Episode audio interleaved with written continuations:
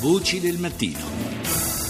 Le 6.39 minuti e 23 secondi, bentrovati all'ascolto della seconda parte di Voci del Mattino da Fabrizio Noli. Italiani sempre più vecchi e le culle sempre più vuote. Questo è il quadro che emerge dal rapporto Istat diffuso ieri sugli indicatori demografici. Ne parliamo con Francesco Belletti, sociologo e direttore del Centro Internazionale Studi Famiglia di Milano. Buongiorno mm, professor Belletti. Buongiorno a voi.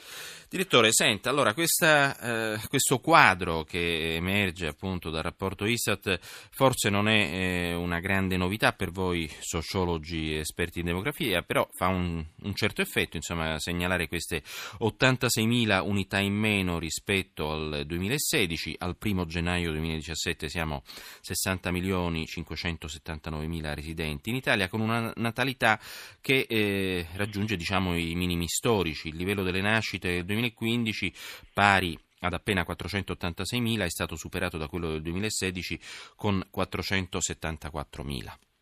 Ma sì, eh, il tema del eh, crollo delle nascite, della difficoltà del, del far nascere un bambino in Italia è abbastanza importante da diversi anni il tasso di sostituzione è 2 figli,1 per donna, quindi ehm, la distanza è molto alta. Perché si parla del tasso di sostituzione? Perché una popolazione deve avere un equilibrio demografico, altrimenti anche una buona notizia come l'allungamento della vita diventa una cattiva notizia perché ci sono troppi anziani e nessun bambino. Quindi lo squilibrio demografico è una priorità per un paese che vuole svilupparsi e, e questo di fatto è la situazione, è la situazione attuale. Questi dati confermano che eh, c'è un oggettivo problema e, mm, che chiede naturalmente più attenzione agli anziani e chiede però qualche, una domanda forte su qual è il posto dei bambini nella nostra società. Certo, ma forse ci vorrebbero anche politiche familiari all'altezza, cosa che finora in questi ultimi anni non è stato fatto. Sì, le politiche familiari sono il grande assente della storia, diciamo dell'Italia repubblicana, perché non è colpa solo, e parlo di colpa, non, non solo di responsabilità degli ultimi governi, ma l'assenza di un'attenzione alla famiglia ha fatto sì che le famiglie andassero in sofferenza. L'Italia è il paese col più alto numero di bambini in Europa sotto la soglia di povertà, per il semplice fatto di nascere in una famiglia numerosa una famiglia rischia tre volte tanto di essere povera e il 30% delle famiglie numerose è sotto la soglia di povertà. Quindi anche tutte le politiche eh, sociali, fiscali che non vedono la, la, dimensione familiare sono politiche che falliranno l'obiettivo e infatti abbiamo più di 4 milioni di persone in povertà. Ma non si deve parlare di individui, si mm. deve parlare di famiglie di famiglia in particolare. Senta, l'immigrazione in passato ha in qualche modo contribuito a, eh, come si può dire, a resettare al meglio certi livelli, certi squilibri anche demografici e, e sicuramente costituisce un grosso aiuto sul piano previdenziale, per così dire, no? ma eh, sembra che anche l'immigrazione non basti più per invertire il trend l'immigrazione comunque ha, ha, ha, sanato, ha reso il nostro bilancio demografico sicuramente migliore di come sarebbe stato, perché abbiamo circa 5 milioni di, di persone straniere che hanno una media di età molto più bassa della nostra e eh, lo, il 20% dei bambini che nasce nasce, eh, nasce da, da, da, donne straniere, quindi su 480.000, 470.000 almeno 80.000 sono, sono, bambini stranieri. Senza di loro saremmo ancora, ancora più vecchi e ancora meno capaci di dare la vita, però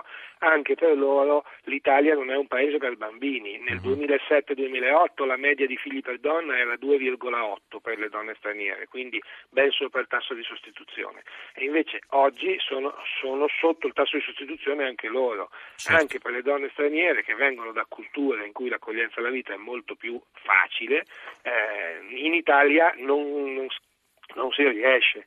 Eh, e quindi insomma era, si illudeva chi diceva possiamo anche non, eh, non, investire sulla natalità perché tanto arrivano gli stranieri. Mm-hmm. Beh, insomma, diciamo che comunque al momento, eh, dicevamo un paese invecchiato, l'età media dei residenti è di 44,9 anni, due decimi in più rispetto al 2016.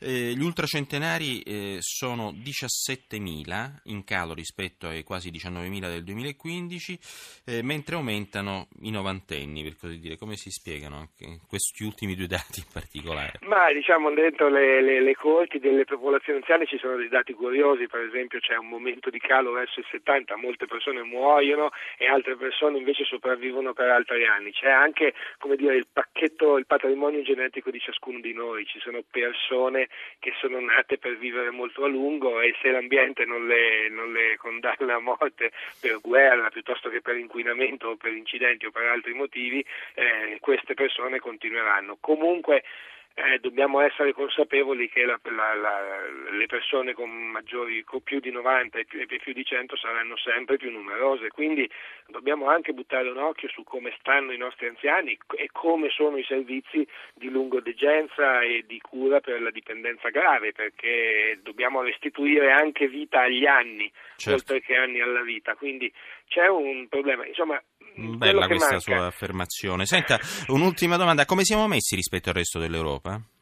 No, nel resto dell'Europa abbiamo diciamo, molti più anziani, che è una buona notizia. Siamo, il Giappone ci batte come percentuale di popolazione anziana eh, e, e, siamo messi molto peggio nei, nei confronti dei figli. Quindi mm. se anche ci dicessimo una volta tanto ce lo chiede l'Europa, l'Europa chiede ai paesi di investire sulla natalità. Certo e sull'invecchiamento, magari anche sull'invecchiamento attivo, questo sarebbe un altro tema, cioè certo. riuscire a tenere nel gioco de- della vita attiva le persone anche dopo il pensionamento. Grazie, grazie a Francesco Belletti, sociologo e direttore del Centro Internazionale Studi Famiglia di Milano.